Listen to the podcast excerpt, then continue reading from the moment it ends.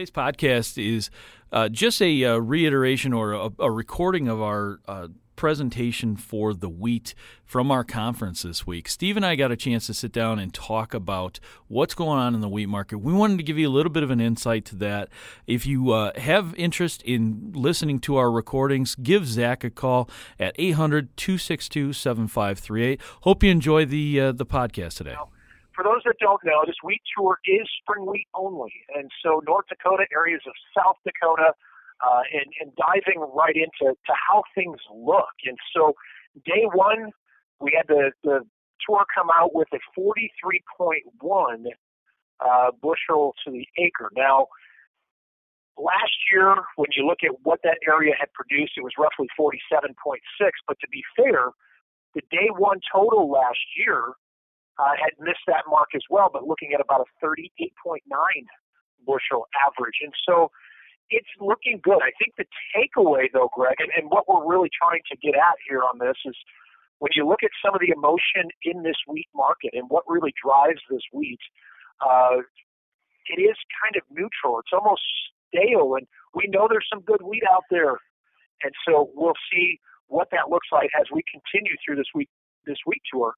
But uh, but Greg, you know, it's one of these things where uh, today day two findings, we'll see what's said there, but then the final results will be out on on Thursday. So tomorrow morning. Um, or tomorrow they'll have these results for us as far as their total finding. So going to be very interesting though, and we'll see what that does. But so far, a lot of this is, is kind of a media frenzy uh, on Twitter, but things do look pretty good right now as far as uh, this tour. Now, with with this being uh, uh, spring wheat uh, in the Dakotas uh, that they're covering, um, obviously that's not as as big of a uh, production area as say Kansas or Oklahoma and and Texas.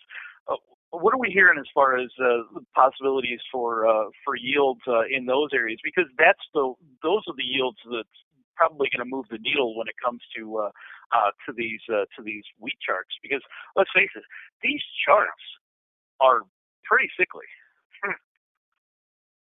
They're pretty bad. I gotta agree with you. They're not good.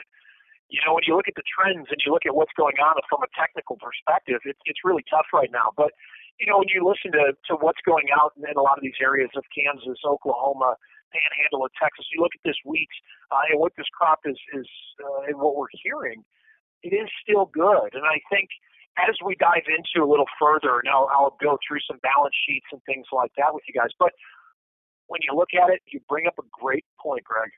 The charts don't look good, and we need to keep that in mind. You know, yes, today uh, we did have wheat that was up a little bit, but the trend is still down, and so we need to remember that these rallies and and, and decent bounces may be opportunities for guys to look at look and get some hedges on, or uh, an opportunity to possibly sell it as well. But we'll go through that later. But Greg, you're right the charts don't look good. We've got some decent yields out there, and going to keep things uh, on edge as we move forward. Now, what's the what's the story with this? I mean, is it is it all because of uh, supply, or is it just because we're not selling wheat? I mean, who's who's buying U.S. wheat at this point? Yeah, when, when we get this excitement and we see some news maybe that hits the media or whatever it is, our problem is is that when we look at demand specifically, that demand is is very it's, it's very limited. It's very light. We're having trouble uh, really getting this demand to, to really pick up. And so when we look at some of the issues that we have on hand, we just have too much wheat. Uh, and so when you look at what happened really 2006, 2007, the wheat market went absolutely crazy. And so what happened, the, the entire globe said, hey, I'm planting wheat. And so we did that, and then we have these massive supplies now from a global perspective as well as domestically.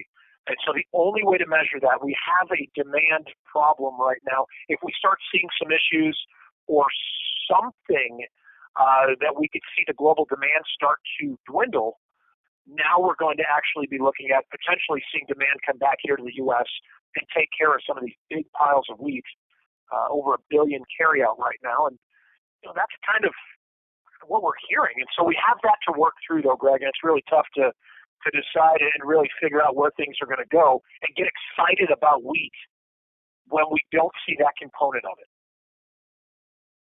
Well, and and that brings us to the next question, and and the reason I, I captured this from uh, from Drew's conversation yesterday was, um, you know, it seems like many of these these bullet points that Drew is is pointing out, these are all, or not all of them, but a lot of these are world wheat producers that are big players in the wheat game.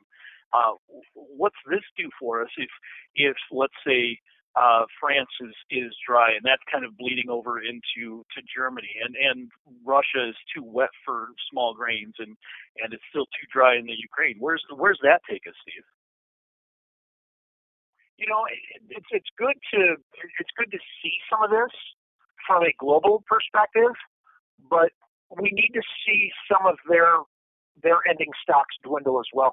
You know, it was interesting that Drew put this out. And because it is a lot of when you and I sat down and we talked about how we want to direct this conversation and, and, and what are some of the bigger players in this global market and how does that look? And then Drew puts this out yesterday. It is very, very interesting because, yes, that, that northern part, and Drew made it very, very clear that he was he was concerned or, or surprised, I think was his word, uh, that the wheat market hasn't reacted to the, the fact that Russia, that northern area of Russia is too wet and that it's impacting their small window they have uh, to harvest.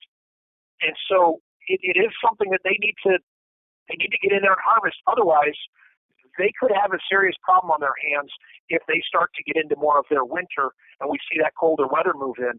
That may be that may that may make this the situation a lot worse out of Russia. Uh, and then, of course, talking about what's going on in Australia. Uh, the Queensland area in Australia still very dry, very hot, and uh, abandoning some acres just because the idea that they can't get it planted because conditions aren't there. And so that doesn't mean Australia is just a failure. It's just that portion of it is, very tough. Thank you for listening to the Allendale Market Talk podcast this week.